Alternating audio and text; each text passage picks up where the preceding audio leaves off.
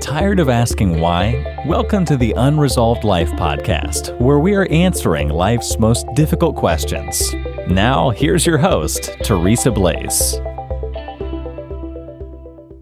I'm Teresa Blaze, and this is the Unresolved Life podcast.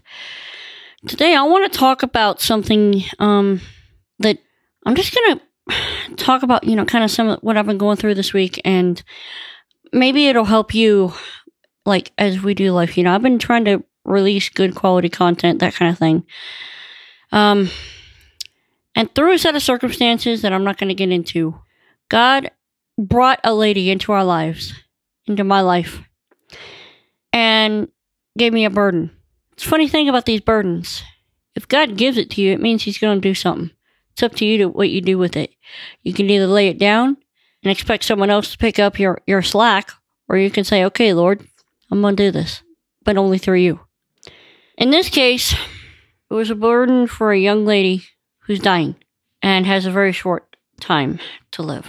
I'll tell you what, when you get fr- confronted with the mortality that we all must confront, that we all must face, and get to know someone who's about to step into eternity, the question that remains do you really believe what you say you believe? It's one thing to say you're a Christian. I go to church. I do all that stuff.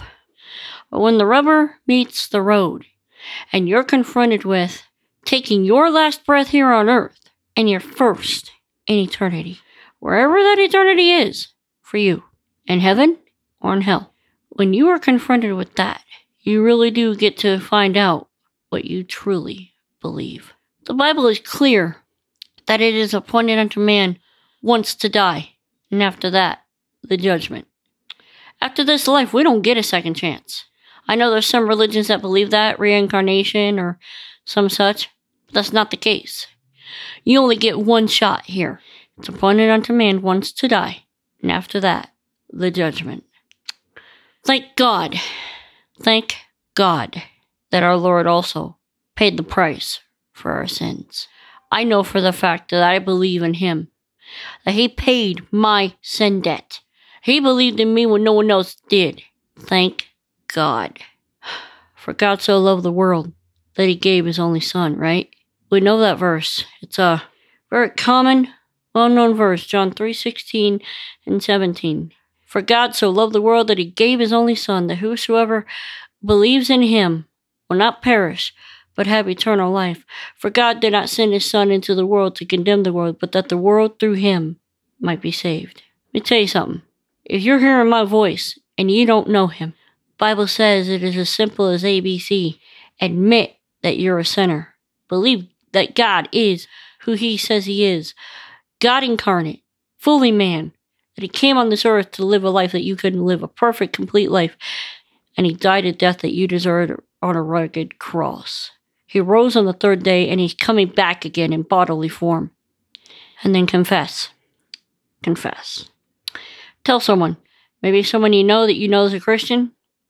Maybe you want to tell me. You can do so. Send me an email. Teresa at unresolved.life. I'd love to hear about it. I'm not going to do any sponsors because I feel like the weight and the gravity of what's on my heart really needs to just sit on its own. Pray for me as Mike and I seek to minister to this person, that we would do what God has called us to do. No matter what you've done or where you've been, there's a place for you in God's kingdom. I'm Teresa Blaze. This is the Unresolved Life Podcast. We will speak again next time. You've been listening to the Unresolved Life podcast. To catch all our past shows, go to unresolved.life. That's unresolved.life.